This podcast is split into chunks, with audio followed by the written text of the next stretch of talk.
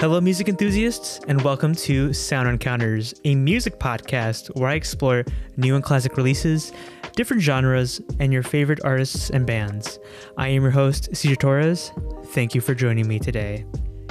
Got a very, very exciting episode for you this week, but before we get into, you know, what my, my usual stuff like this past week in music and whatever feature that I've uh, got planned for today. Although if you listen to last week, then you, uh, I'm pretty sure you can figure out what I got planned for uh, for later to, to today. But I have some exciting news for all of you Sweet Trip fans. And uh, if you follow me on uh, Facebook, not Facebook, wow, there is no Sound Encounters Facebook, but if you follow me on Twitter and Instagram, which is, by the way, at Sound Encounters on Facebook. Jesus, Facebook. What is it with the Facebook? Maybe my brain is telling me to make a, a Sound Encounters Facebook. I don't know. Would you guys like that? Would you guys like another uh, social media account to follow on, on Facebook? Uh, but anyway, I'm getting, I'm losing track. My brain's fried. It's been a long day, but what, what really makes my day, what has been making this, this past week just so wonderful is news of a new Sweet Trip album. That's right. I I think I uh, retweeted and shared this on my Instagram page again at Sound Encounters. Um, or I think I might have liked Robbie Burgos' tweet and then replied to it. Oh, actually, I think I did retweet it. But anyway, Robbie from Sweet Trip announced a brand new single off of their new album um, a time house in secret speeches polar equals which i thought was the oh no excuse me it's a tiny house in secret speeches polar equals. I'm reading from the twitter account and he had made an error and corrected it in a follow-up tweet. It kind of sucks that twitter doesn't have an edit button yet but uh yeah. Anyway a Tiny House in Secret Speeches, Polar Equals, their fourth full length album is coming out soon. We've been hearing about this album for months. We've been speculating for years. A lot of Sweet Trip fans speculating for years because they want to hear more Sweet Trip material. And this is, we're, we're going to get more Sweet Trip material, which is uh, just, uh, it, it's 2020 is really turning around in these past couple months. Um, although, to be fair, the this new release is going to be uh, out on February of next year, so we won't get any new 2020 Sweet Trip album this year, I should say. Uh, but instead, we are getting two new singles real soon. If you go to Darla's website, which Robbie links to in both uh, Twitter and Instagram, you'll see that the I'm guessing the single, yeah, a 12 inch transparent teal color vinyl, an MP3, and a WAV file are all listed as pre-orders, and it's a double-sided single. With the first being "Walkers Beware," we drive into the sun, which is three minutes and 33 seconds long, and then the B side, which is called "Stab Slow," and that's five minutes 32 seconds long. But you can pre-order it now, whether you want a physical or digital copy, and I'm just hoping it comes out very soon because I am itching for new Sweet Trip material. There's even a little description here. New single by Sweet Trip from the forthcoming album A Tiny House in Secret Speeches, Polar Equals out spring 2021. Walkers Beware, We Drive Into the Sun is a call for fearless sensuality, a subtle revelation of longing, desire, and bliss. Warped in a simple pop song, every guitar note, every groove of the bass line is engineered to move us into romance and acceptance that dressing and undressing in a pattern we are aching to repeat. I feel like that well, one that's this is a good description of the song and it's getting me hyped, but I feel like I would use that description for maybe a Bloody Valentine, my Bloody Valentine track specifically sometimes, which you know I was thinking about that track uh, a couple days ago, and I even talked about that specific track, well that album in uh, my shoegaze five albums to get you the shoegaze episode that I did a couple months back but yeah, I, I would. This is a great description, and I would also apply that to sometimes that that specific song off of uh, Loveless. So, man, if it's anything like that, or if it's inspired by My Bloody Valentine, then um, I, I I'm really excited. Or at least Sweet Trip's take, or that that classic Sweet Trip. IDM shoegaze sound or or dream pop sound. sounds like they are going back to that that indie pop sound that they uh, uh, did on You Will Never Know Why. And then Stab Slow carries over the same sensuality of Walkers into a more danceable form, a slow house influenced track with retro vibes yet unpredictable in signature Sweet Trip style. You see, they know. They know that we love their music and we already know their style. I think I was talking about it uh, this on my Sweet Trip uh, episode that I did about a month ago, but you can you can tell if it's a Sweet Trip song or not. You could just tell they have that distinct sound, and it seems like they're using that to to market their their next single. But that's great. It, like, they know they know they're self aware. They're self aware. But anyway, going back to Stab Slow, it seems like they are going to go back to that Allura sound if they're if they're going back to that slow house influenced track, um, which is also exciting. I was thinking about uh, no, that that's not true. I was thinking about Halica a couple days ago. I think maybe even yesterday. Um, but Allura definitely has more of that dance house influence, um, and if they're gonna re-explore that or explore that again, I should say, um, that'd be that'd be interesting too. Maybe we'll have another Velocity Design Comfort release where there's just so much being packed into that album, and it's exploring different styles and sounds and different genres and whatnot. So, to say the least, I'm I'm, I'm very excited for this upcoming Sweet Trip release. It's over. It's been over a decade now, and I think when this album comes out in early 2021, it might have been 11 years already. No, 12 years 12 years since the release of You Will Never Know Why. So oof, I I am looking forward to that. I try not to get excited for uh, things that are uh, months away, years away. Although this isn't as ex- as extreme, you know, we're only a couple months away from a new Sweet Sweet Trip album, but I, I try not to get excited just because it makes if it makes the wait feel longer. But man, I, I am so hyped for this new Sweet Trip release. And I'll probably be even more hyped after I listen to these new singles, which again are, are hopefully coming out soon. Got my fingers crossed. But yeah, that's that's the exciting news I got for you guys. Hoping this single or these two singles are coming out sooner than later. But I just I, I was just so anxious to tell you guys and, and break the news to you, especially for you Sweet Trip fans listening in. But enough of that. Coming up, I'm going to finish my guide to swans. But of course, as always, we gotta talk about this past week in music.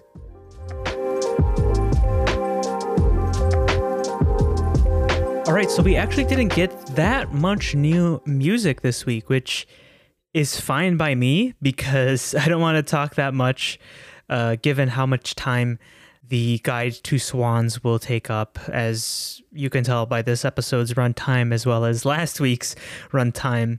But I'm getting ahead of myself. We are going to talk about some new music that came out, and I went back and listened to albums that I had missed out on, had uh, that went under my radar, I should say, and forgot to listen to and review to.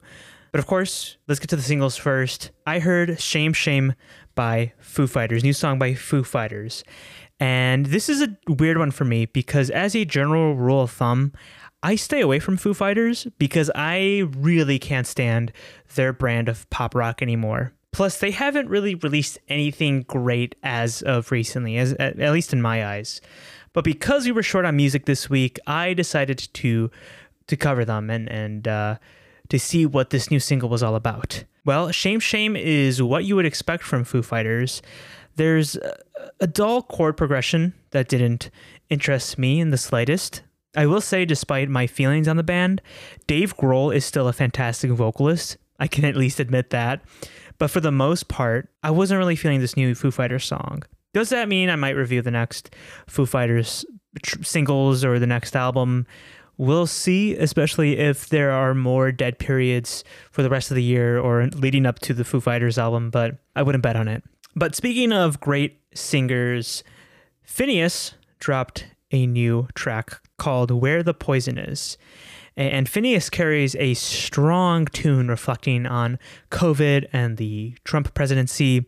I think the hook is really catchy too, and, and I love the lyrics taking aim at Trump within this uh, chorus. I even like the minimal drum beat here with some low guitar playing in the background.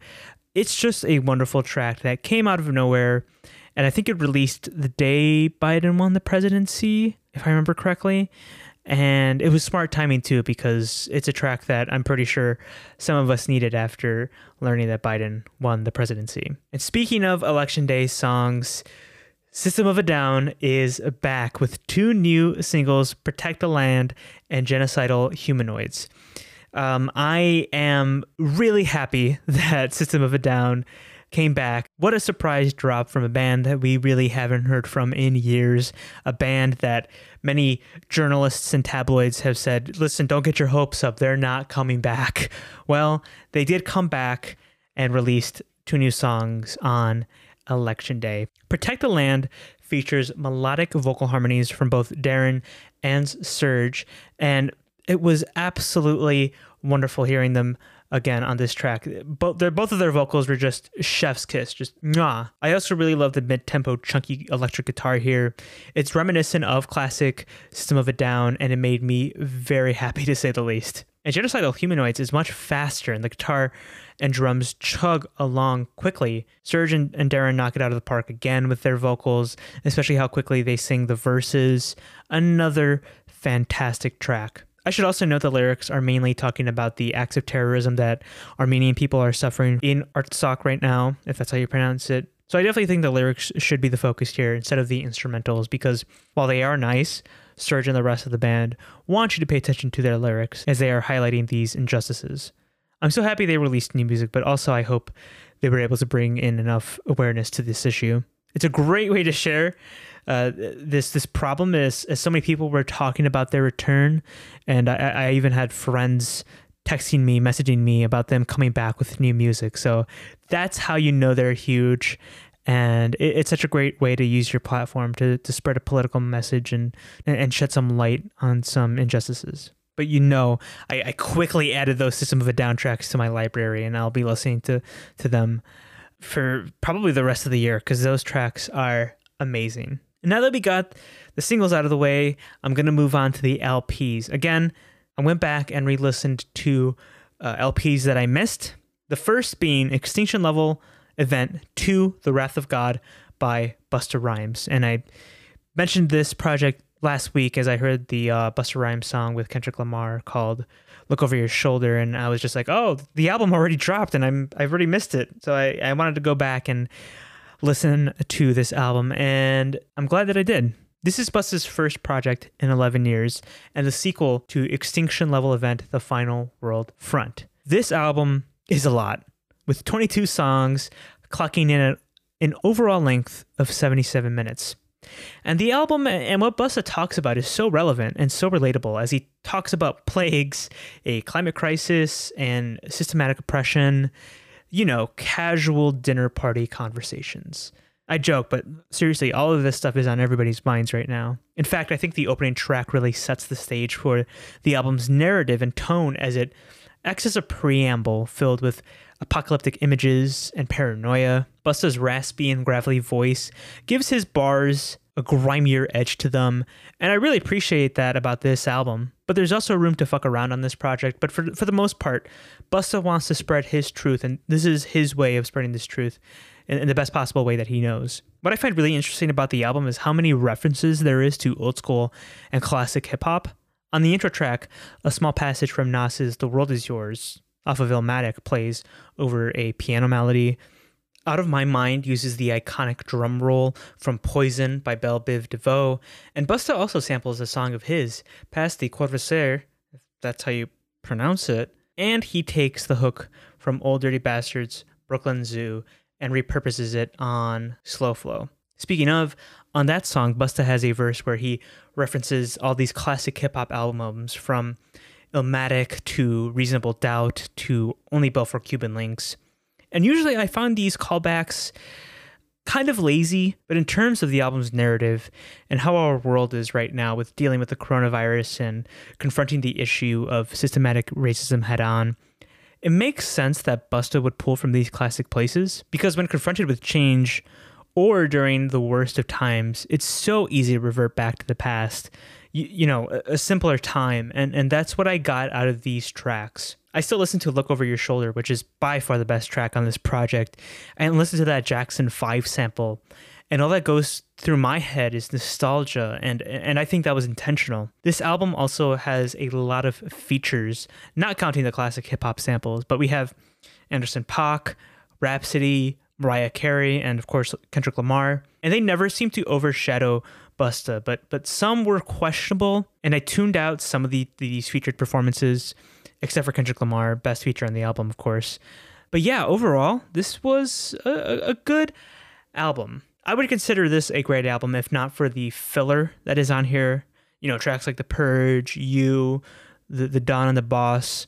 Some of these tracks just make this album a pain to get through. And I'm not saying this is a terrible album either, but it could have been a great one if the fat was trimmed. Definitely give it a listen if you're a fan of Busta and, and classic hip hop uh, if you haven't already.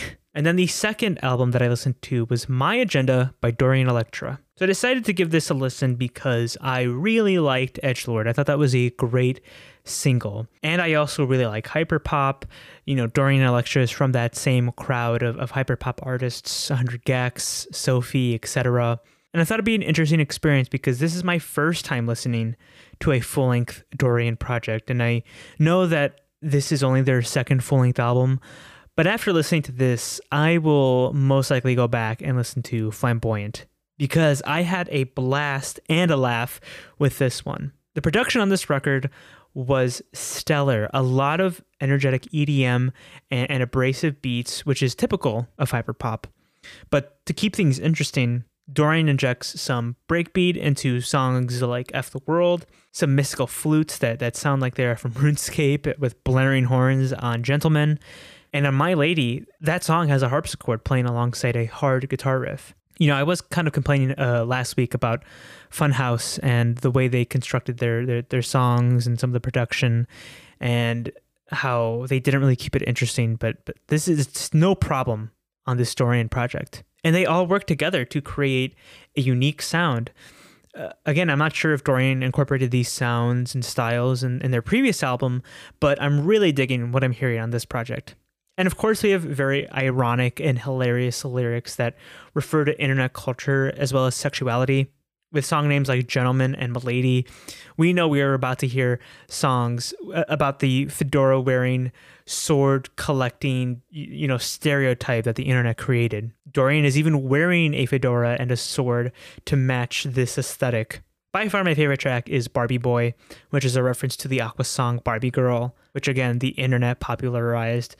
But I love how the synths rise along with Dorian's vocals because it makes for a satisfying and, and, memorable melody. Definitely check out that track if you're interested in this album. Other highlights include Give Great Thanks, as it's a hilarious anthem dedicated to bottoms. Do what you will with that information. The title track is also great for its Village People and Pussy Riot features. And of course, Edgelord takes the cake as it's a banger with with a metallic beat and guitar solos. The only complaint I really have for this project is that I wish it was longer. You know, I think it's just barely under half an hour long. I wish other tracks were also longer as as some feel like they were just getting started before they end or get cut off. And also my least favorite track, Iron Fist, sounds like it could have been made a couple years ago as it has a generic hardcore EDM melody that wasn't really interesting. But other than that, you'll have a great time with my agenda if you love hyperpop and if you love Dorian Electra. And with that, that concludes this past week in music. We're going to take a little break, but when we come back, I'm going to finish that Swans Guide. Stay tuned.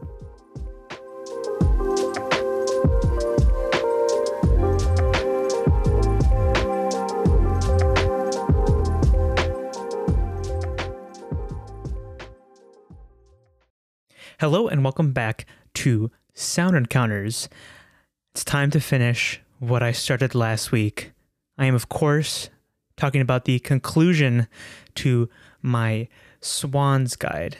Of course, Swans is a is a very influential experimental rock outfit from New York. If you want the full context for this guide, you could check out last week's episode where I go over ooh, how was it now? Eight Swans LPs, as well as a couple of the EPs that they released throughout that time. And now I'm going to go over the final LPs and uh, one EP on this episode. But I think it's time to backtrack because I forgot to mention something very important in the Swans discography, and that is their live albums. Swans have released many live albums in their career, and a, a lot of these live recordings are essential to get the full Swans experience. And because there is so many of them, I'm only going to talk about two of them, one later and then one right now, because the first the, the, the live album that I forgot to mention was Public Castration is a good idea, released in 1986. Um, so here we are again with the grotesque names in the Swans discography. But this is their first live album, and, and it's an important one because let's say you're like me, who didn't like the 1986 material at first, you know, Greed, Holy Money, Time is Money Bastard, a Screw EP. Uh, by the way, I have a I have a new found respect for those projects now after doing the last podcast. Um, but yeah, let's say you didn't really like them, but loved the early no wave period, you know, Filth and Cop with all its abrasiveness and brutality, then this is the live album for you. The eight live performances on this album are, are taken from that that that year's material, the 1986 material, but it's slowed down dramatically with an emphasis on heaviness. They sound like completely different tracks now as Gira is howling these lyrics and the instrumentation defies what we thought of oppressive Swans music. I didn't think a hanging could be more terrifying, but I, I was wrong. Or how the piano on Full goes from the, the melancholic version, studio version, to this overwhelming and ruthless live version. Coward is probably my favorite recording here. Just think of listening to the studio version, but at half the speed. That's what this this this performance feels like. But halfway through this performance, Gira morphs into this savage beast, growling and yelling into the mic. Probably the most sickening performance from Mr. Gira yet. Um, it, it's very impressive, but Gira scares me.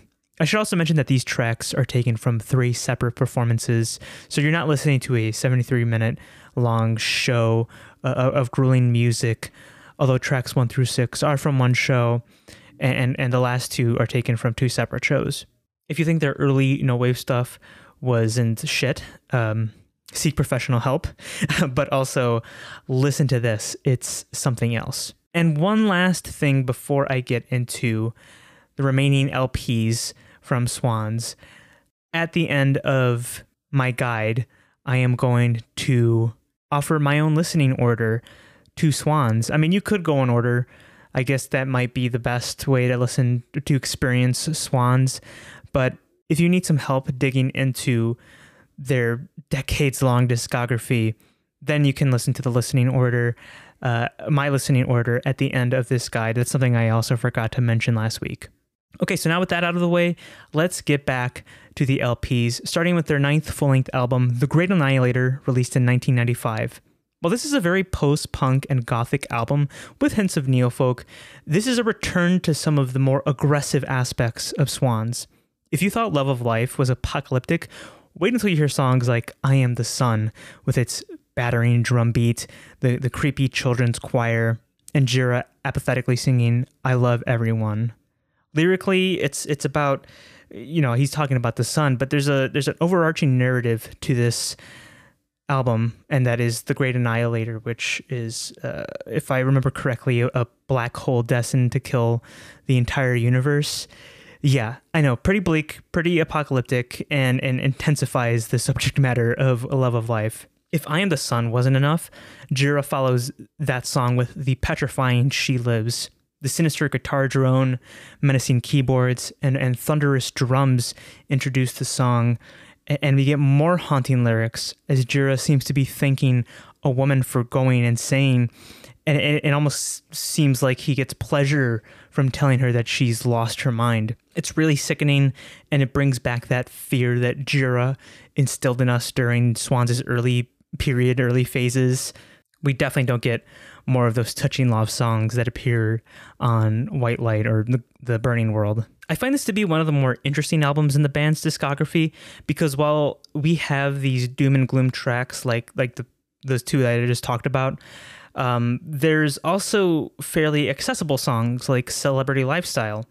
Gira seems to take aim at celebrities and the mainstream on this track as he talks about both the, the glitz and glamour and the dark side of a celebrity lifestyle. That being drug addictions, narcissism, and the power that comes with fame. You know, he always goes back to that that those power narratives and, and analogies. This song also has a danceable post punk rhythm akin to Joy Division, and it's easy to point at this song and say it's it's the most accessible track on the album, probably one of the more accessible tracks in the in their entire discography. Jarboe also has some highlights on this album.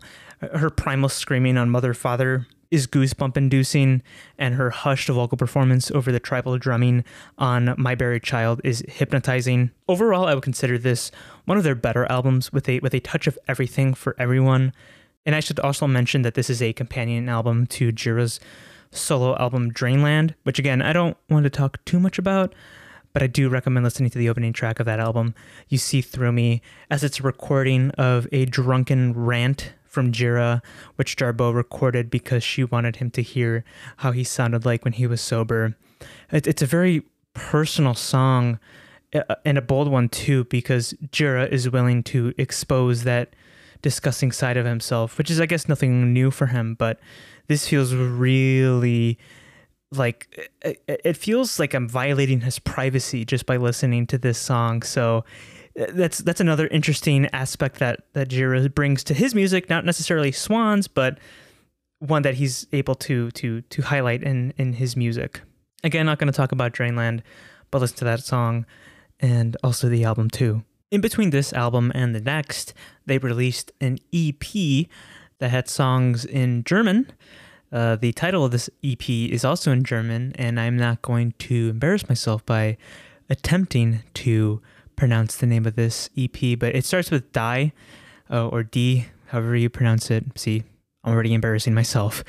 Um, but this EP was uh, a sign of things to come, as it featured a lot of the sounds and styles we would hear in soundtracks for the blind, released in 1996. Leading up to this record, Gira was having doubts about Swans as, as a whole, as he considered it a failure. And he was also thinking that he said all he needed to say under the Swans name, so he thought it was time for the project to end.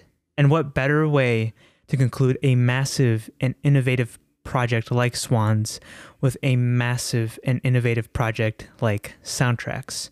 Swans' 10th full length album is comprised of 26 songs with a total runtime of over two hours long. This album features drone sections like Red Velvet Corridor, Surrogate 2, Surrogate Drone, field recordings like I Was a Prisoner in Your Skull and How They Suffer, live performances like Yum-Yab Killers, and four immense post rock arrangements. Soundtracks was intended to function as a soundtrack for uh, a non existent film. And that's why it sounds like it's all over the place. It's it's very much a, a sound collage album and and the most impressive part is how much the band, you know, you know Gira and Jarboe, is able to communicate within these vignettes, both narratively and emotionally. Take, for instance, I Love You This Much.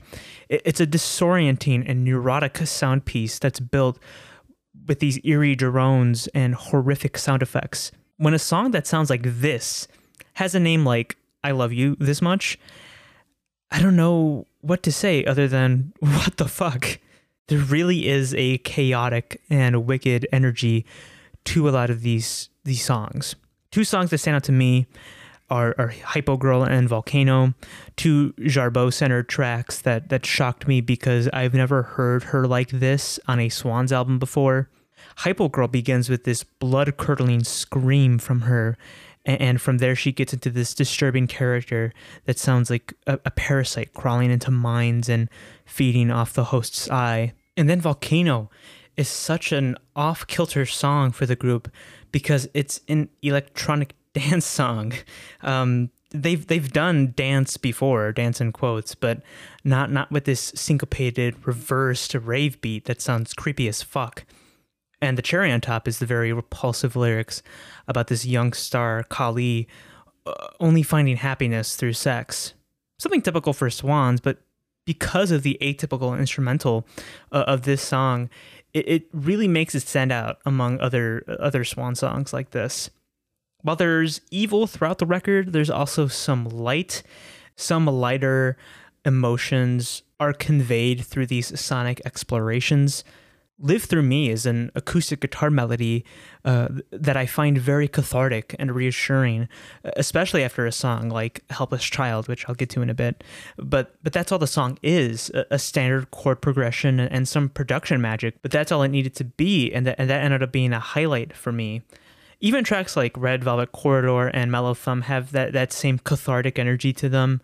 I'm wondering if that's what Gira and company were uh, wanted to convey, especially since this was their their last hurrah, or so they thought. Uh, Gira and Jarboe also wanted to pay tribute to their family with this project. I Was a Prisoner in Your Skull was a recording of a criminal taken by Jarboe's father, who was an FBI agent, and How They Suffer features two recordings of Gira's father and Jarboe's mother. I said last week that Love of Life introduced the field recordings into the mix and the sampling, and I also said that they weren't able to perfect it uh, until later on. Well, I was kind of referring to this project because they definitely perfect and bring a new context to these field recordings within this album. How They Suffer tells a cohesive narrative of Gira's dad and Jarboe's mom with their illnesses and ailments.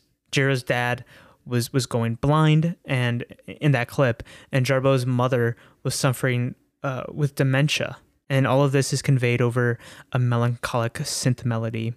One of the many moments on this album where the text and the music work together to create that emotional potency. And finally, I gotta talk about the heavy hitters on this album. The four centerpieces Helpless Child, Animus, The Sound, and The Final Sacrifices.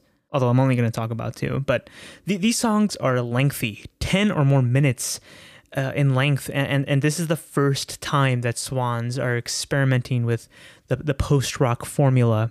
And, and, if you don't know what post rock is, it's kind of. Uh, a subgenre of rock that explores textures and timbre over uh, traditional rock song structures, chords, or riffs. And so a lot of the time, post rock could resemble ambient music, as it has the, the space and time to explore different moods and atmospheres. Post rock also had a, had a jazzy phase when post rock was first introduced, um, but they, they don't really explore jazz all that much in this record.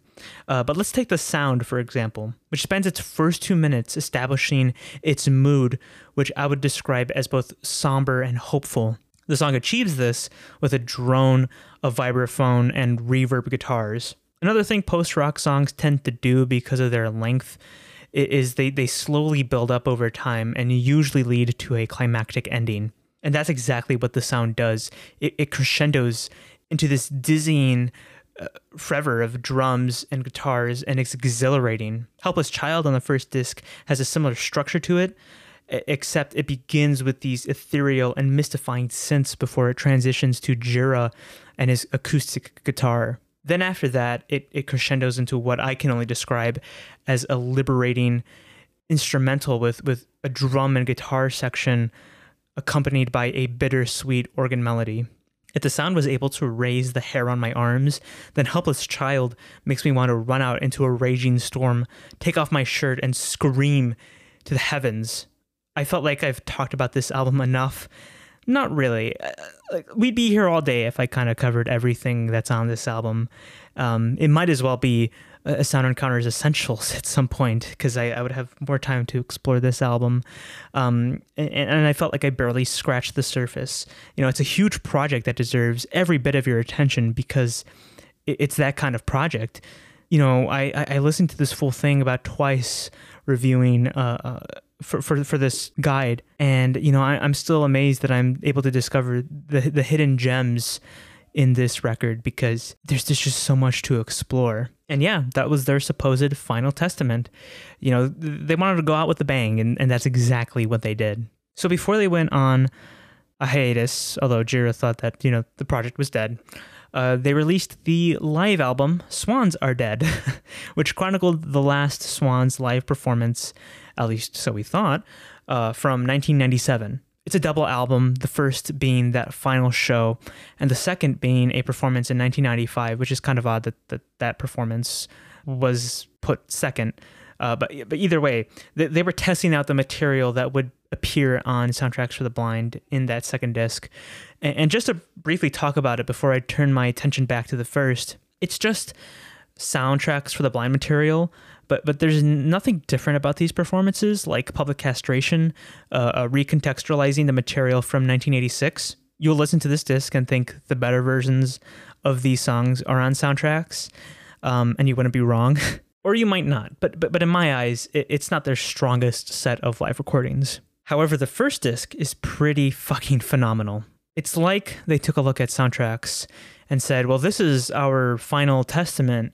Let's make another final swan song for uh, just to be cheeky. It's incredible how clear these tracks sound despite it being from a live show. You almost forget that this is a live album because it's it's some high quality shit. And speaking of high quality, these tracks are transcendental and mind blowing. The opening track, Feel Happiness, has a stunning opening section that slowly builds into other amazing sections until we finally get to Gira's vocal performance at the end after most of the instrumentation has died down. And and this is has to be one of the most heartbreaking performances and lyrics that Gira has performed, has has, has written. Um, just a stunning opening track. Then we have a track like Low Life Form, which is taken from Gira's uh, solo album Drainland, and it's pretty harrowing, especially with that terrifying drone. But then we get Not Alone, which has to be one of my all-time favorite Swans tracks ever. From the very beginning, it's building to this eventual release, but it's tense and ferocious. And when it finally reaches its peak, it, it juggles you there. It suspends you there for, for what feels like half an hour when it's only really several minutes. But holy fuck, this has to be one of the best climaxes in their catalog. It's absolutely hair raising, and I'm mesmerized every single time I put on this track. Jarboe gets her time to shine as well on Blood on Your Hands, Hypo Girl, and I Crawled. More beautiful and terrifying performances, especially this version of I Crawled. But what really rivals Not Alone in terms of pure goosebump inducing performances is the final track, Blood Promise, which is a song that first appeared on Great Annihilator. But here, it, it, it's just so beautiful. That slow build puts you into this pensive atmosphere, and the instrumentation does does feel really contemplative, and, and Gira's moans and shrieks sounds like he's crying, almost like he doesn't want this this you know his band to be over this experience. Um, but we really don't have time to dwell on that as the final crescendo, that final rise starts playing, and it's absolutely powerful. The emotion behind this track is is just so moving.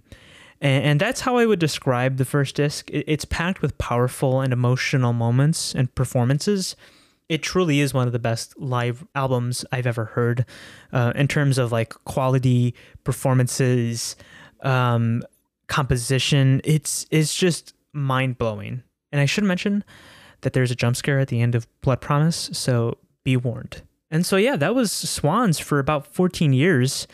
Gira worked on his Angels of Light project, which was a neo folk and Americana project, and Jarboe left the band. Uh, she doesn't appear in future releases as a full time member, although she does have some guest and live uh, performances on, on, on certain albums and shows that they did. Um, but but but their relationship ended, and so uh, yeah. Then in 2010, they released "My Father Will Guide Me Up a Rope to the Sky." So Gira finally decides to revive Swans 14 years after its initial demise. What does he have in store for the first album in so long? Well, I would mostly describe this album as safe and predictable, which sounds bad considering the last record they released was so inventive and out of nowhere for the band. Listening to something predictable sounds boring and uninteresting. Well, after listening to the record, I can say that it's not as terrible as it sounds and, and it's kind of underrated. You could really consider this as the starting point for a new chapter for Swans. And last week I was talking about phases, you know, three distinct phases within the band's discography. And, and Soundtracks of the Blind signified the end of that post punk, goth, neo folk era, although it was more experimental and post rock than anything else in that metal period. But yes, Old Swans had died, paving the way for this current incarnation, which I should mention Swans has a completely new lineup. The newcomers, uh, Thor Harris is on drums, Christopher Pravdica is on bass, and then we get some of uh, returning members like Christopher Hahn on electric guitar, Phil Puleo on drums, Norman Westberg on electric guitar, and of course, the man himself, Michael Gira. Getting back to what I was saying about this album being safe, it's a folk and blues record with a tinge of experimentation. It honestly sounds like a carryover from the Angels of Light project. And this might turn off fans who love the heavier or experimental stuff, but believe me when I say this is a good record. How could anyone not like the repetitive, forceful guitar riffs of My Birth, or the relatively tame folk sing along song Reeling the Liars In, or the cacophonous and repetitive buildup and intensity of No Words, No Thoughts? The explosive and bewildering piano solo at the end was breathtaking and made it one of my favorite opening tracks to a Swans album ever. And there are other tracks like Jim, which is a bit of a slow burn considering its patient chord progression.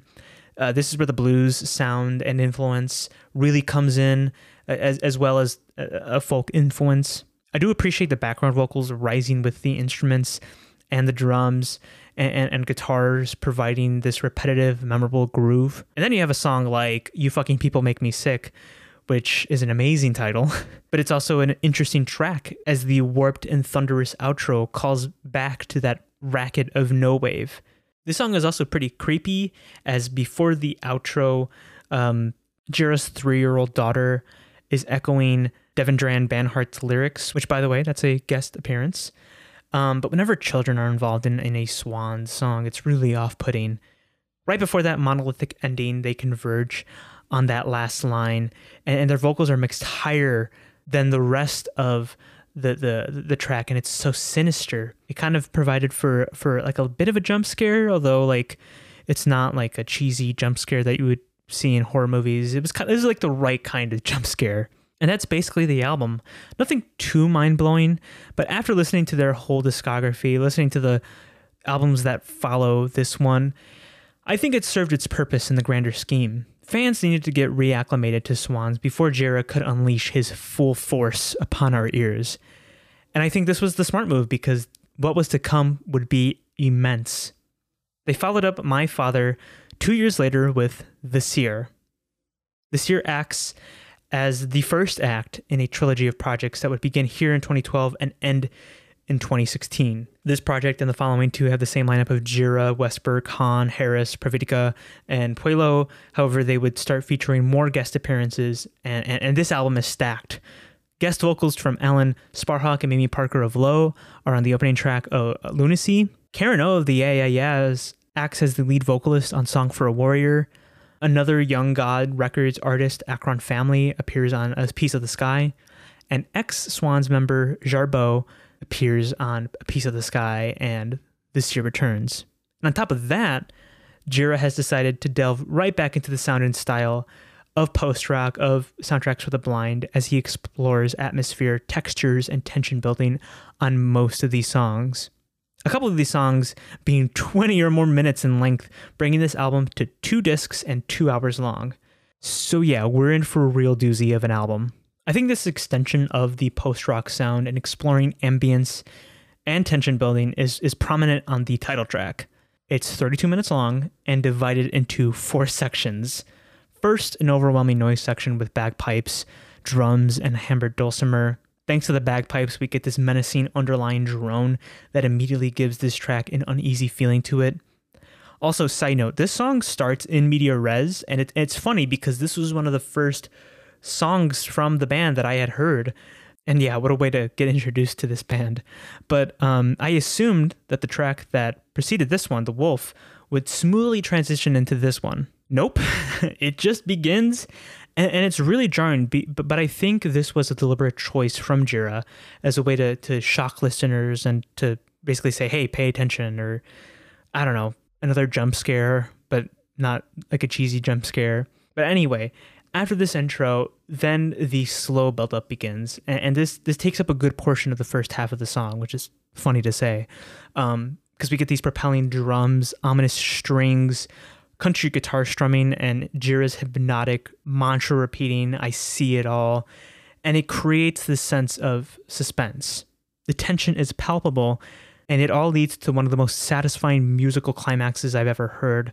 Booming guitars and drums and scanty strings creates an electrifying atmosphere, one that takes the band to new heights. 30 years after the formation of Swans, and Gira can still shock and astonish with his music, and he still has room to experiment as the following sections of this song go from lengthy ambient drone sections to a country rock song with Gira growling out indecipherable noises and moans. There are two other tracks on this record that are about 20 minutes in length, one of them I, I really want to talk about, but before that, you know, a track that lasts half an hour long can be exhausting. And, and I think that's kind of, it was intentional. Gira wanted to bring forth the overbearing uh, uh, song structures of rock and post rock music, but sometimes you need a break, especially when 93 Avenue Blues, uh, a reckless and taxing freeform jazz and rock track follow the seer. And Song for a Warrior is that much needed exhale, as it's a slow and touching neo folk ballad sung by Karen O, whose vocals are alleviating. It harkens back to like Children of God, where I'm thinking like, ah, yes, they do have this softer side to them, and it's it shouldn't be surprising, but it's always surprising to to hear this softer side to them. Even the song that preceded this one, "The Daughter Brings the Water," is, is tamer than the rest of the album, as it's an acoustic folk neo folk song but Gira's vocals give it that darker edge. And sometimes the chaos isn't as noisy as the title track or 93 Avenue's Blues. The first two tracks, Lunacy and Mother of the World, channel their mayhem from the tension that is built from the repetitious guitar chords, especially the first half of Mother of the World. God, that is a fantastic build-up. And before I move on to the next Swans project, I have to talk about the closing track, The Apostate, because this is quite possibly one of the best things Swans has ever recorded. In terms of tension building and a satisfying climax, the song is similar to The Seer. First, it establishes its atmosphere, which is very apocalyptic due to the, the lone wailing siren that introduces the track. It's very reminiscent of Godspeed, You Black Emperor's F sharp, A sharp infinity, or maybe anything that they make. Then explosive propelling drums and guitar glissandos begin the next section of this track, which leads into quite possibly the most grueling and intense drum solo I've ever heard. That energy carries over to the final piece of this song that has a, more manageable rhythm and melody with added bells, and, and of course, Gira's disturbing vocals. The Seer has to be one of the most nightmarish albums I've ever heard, with, with glimpses of hell and heaven, light and dark, serenity and chaos it rivals soundtracks for the blind in, in pure evilness, but it's another monumental project under Swans' belt. The second entry into this new trilogy was released in 2014, and it was called To Be Kind. This is another two hour double album, and it takes the repetitive post rock sound and style of the Seer and, and adds a bit of groove into the mix. The best example of this is the third track, A Little God in My Hands, as the repetitive guitar riff plays throughout the entire song and, and it's the thing that stands out most to me whenever I listen or think about this song. The opening track screenshot is another great example of the repeating groove as the bass creates this hypnotic loop that will no doubt get stuck in your brain. And I wonder if this was the intention for this project. You know, Gira wanting to create these rhythms and melodies that will stay in our head long after, you know, the album concludes. I don't know, but it, it seems that way. Um, as I catch myself humming these melodies to myself from time to time. Gira hasn't lost his ambient and drone touch either, as Screenshot also explores atmosphere and textures of various instruments, including guitar, piano, and the lap steel guitar. I think the following track, Just a Little Boy for Chester Burnett, does a better job at this, however, as over the course of its 12 minutes, it develops this tranquil ambient atmosphere that's interrupted by distorted guitars, Gira's animalistic growling, and eerie laugh tracks. Also, forceful guitar strumming and, and drum pounding cut through the song's ethereal atmosphere. And speaking of forceful, one of the highlights off of this record is on the second disc, and it's called Oxygen. Another track that utilizes a repetitive bass riff, but what makes this song stand out is Gira's wild and frantic vocals. He starts barking at the end of this track, which sounds ridiculous, but holy crap, it, it's probably one of the most terrifying moments on a Swans record. And I never thought I would say barking is terrifying.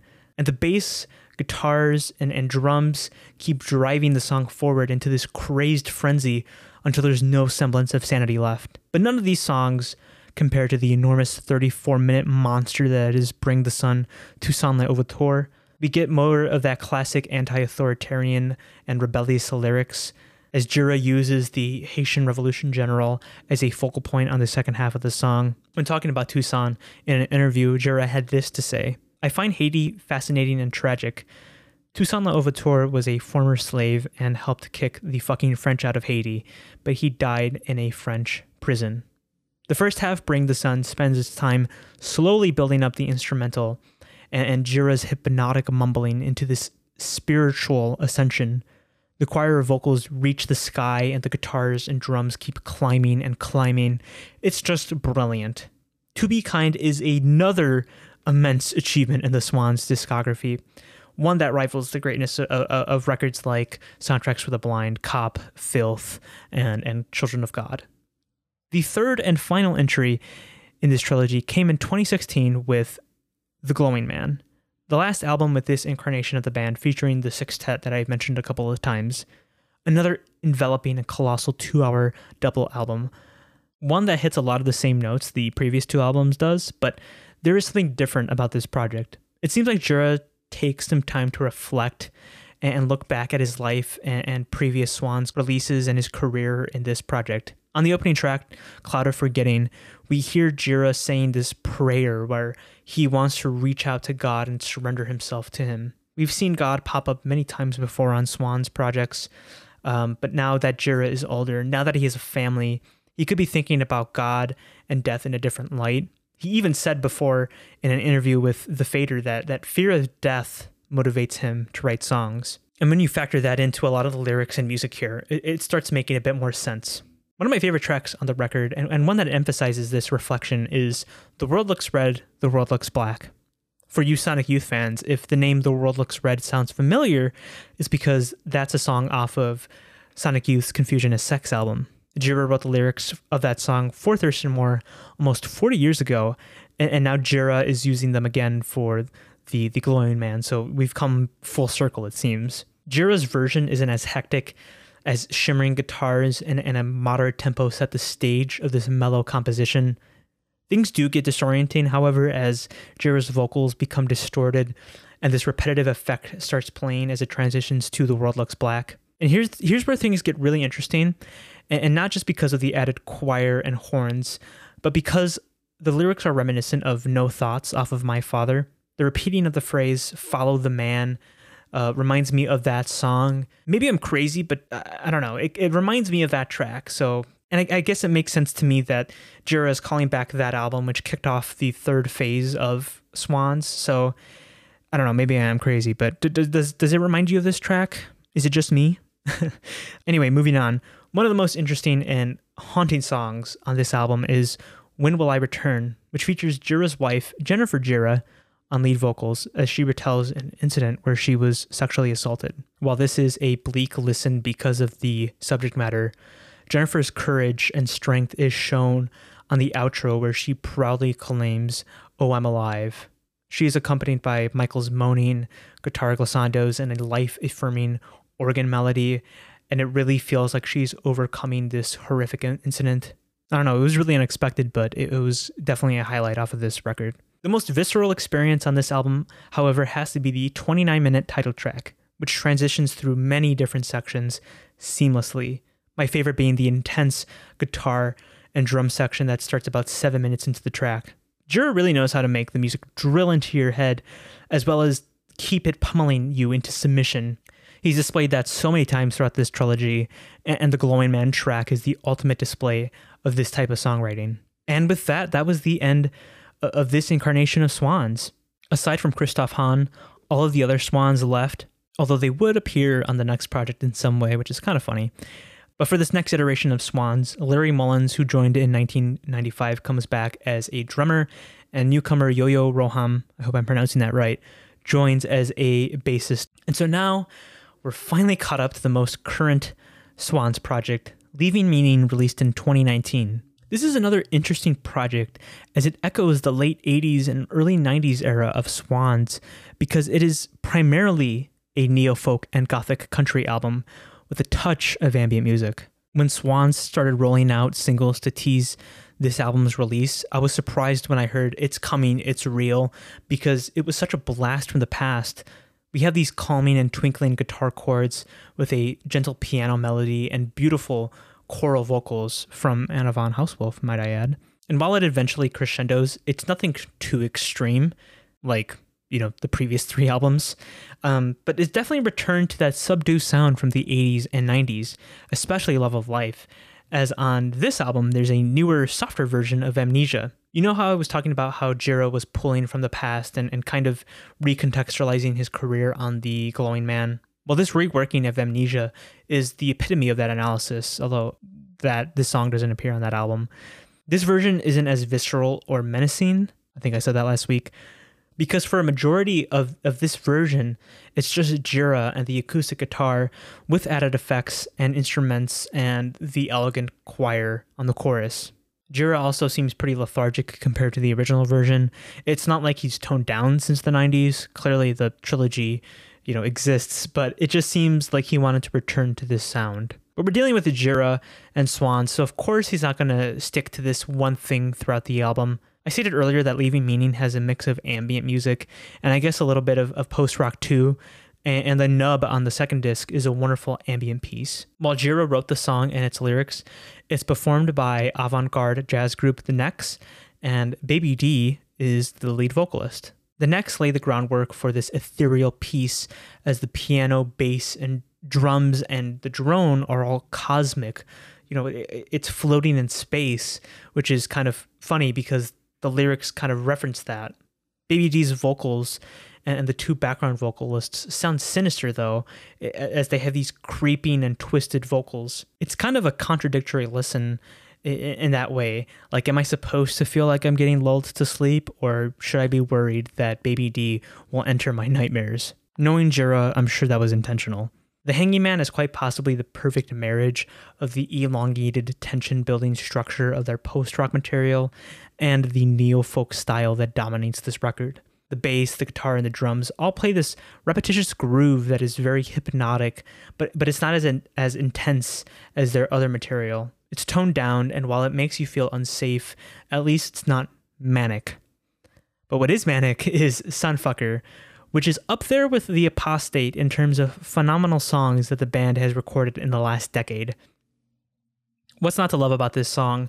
Those hellish background vocals in the beginning, that that explosive wall of noise in the middle, and, and Gira's typical mesmerizing vocals accompanied by piercing drones that was a definite standout to me when I first heard this album, and it's still great.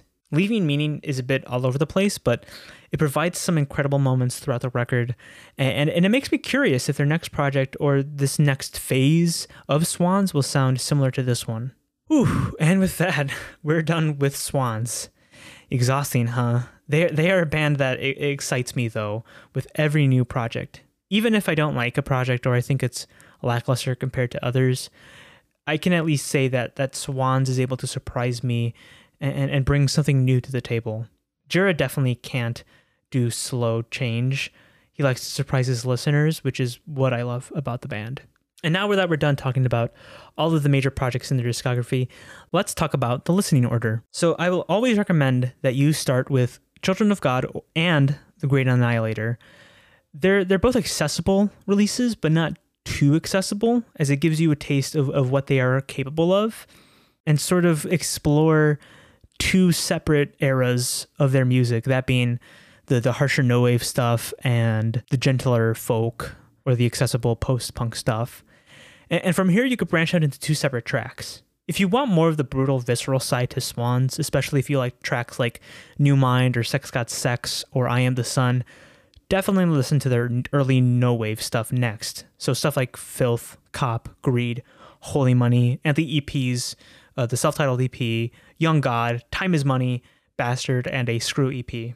However, if you liked the softer, folkier songs like In My Garden, You're Not Real Girl, Killing for Company, maybe even like Where Does a Body End, then try the rest of the middle era stuff. So that's like White Light, Love of Life, and The Burning World. Although Burning World was the last full length Swans LP that I listened to, and I guess you can hold off on that release until you listen to everything else, but if you just want to get it over with or make your own decision of the burning world and listen to um, that lp while listening to the folky post-punk era.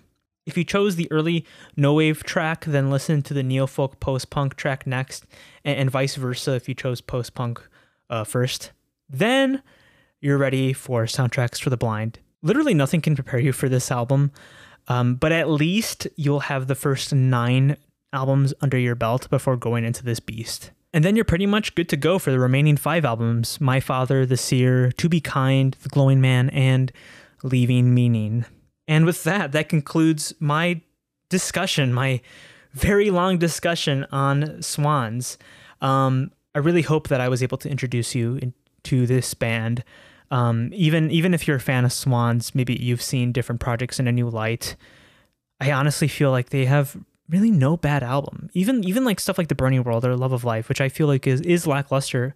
You know, it's not terrible, and I could still appreciate it. And I I, I found a newfound respect for albums like Greed and Holy Money, which I didn't really like on first listen. But yeah, this is an incredible, incredible group with mind blowing music, a mind blowing discography.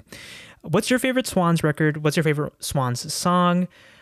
if you're just listening to Swans for the first time, how are you liking them? Please let me know. You can send me a message on Twitter and Instagram, or, or at least, you know, at me, respond to me, hashtag sound encounters, at sound encounters, or you could send me a voice message on Anchor. You could find a, a link of where you need to go in the podcast description. But yes, I'm curious to uh, how you think about swans, or, or what you think about swans, I should say, and, and what your favorite projects are and what your favorite songs are, um, please let me know because I would love to continue this Swans discussion.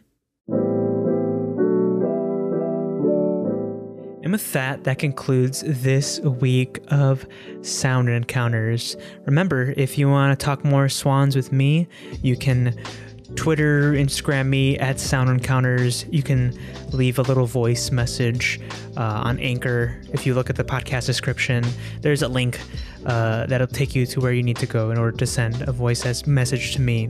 And if you do end up tweeting me, if you do end up voice messaging me, I'll, I'll read out or I'll play your message and uh, I'll respond to it next week on next week's Sound Encounters episode and uh, maybe we'll we'll see about that Sound Encounters Facebook page. As I kept mentioning Facebook for whatever reason, my brain just wanted to talk about Facebook, I guess. Um, but we'll, we'll we'll see, I guess. Um, and of course, if you have music enthusiast friends, direct them my way, as it'd be wonderful to expand the Sound Encounters family, the Sound Encounters army. I know, that sounds a little aggressive, but uh, I'd love to see more music enthusiasts here. and of course, if you liked the podcast, leave a little review on Apple Podcasts, and I would greatly appreciate it. And your review might be featured on the next episode of Sound Encounters. Follow the Sound Encounters Twitter and Instagram at Sound Encounters. Leave a review on Apple Podcasts, and it could be featured on the next episode of Sound Encounters. Do you have a question or suggestion for me? Then visit the Twitter or Anchor page and submit your question. That too could be featured on the next episode of Sound Encounters. Thank you to Soundstripe for their wonderful selection of music, which I use today. And thank you for tuning in and listening and supporting my little show here. I'm Caesar. This has been Sound Encounters, and I'll see you next week.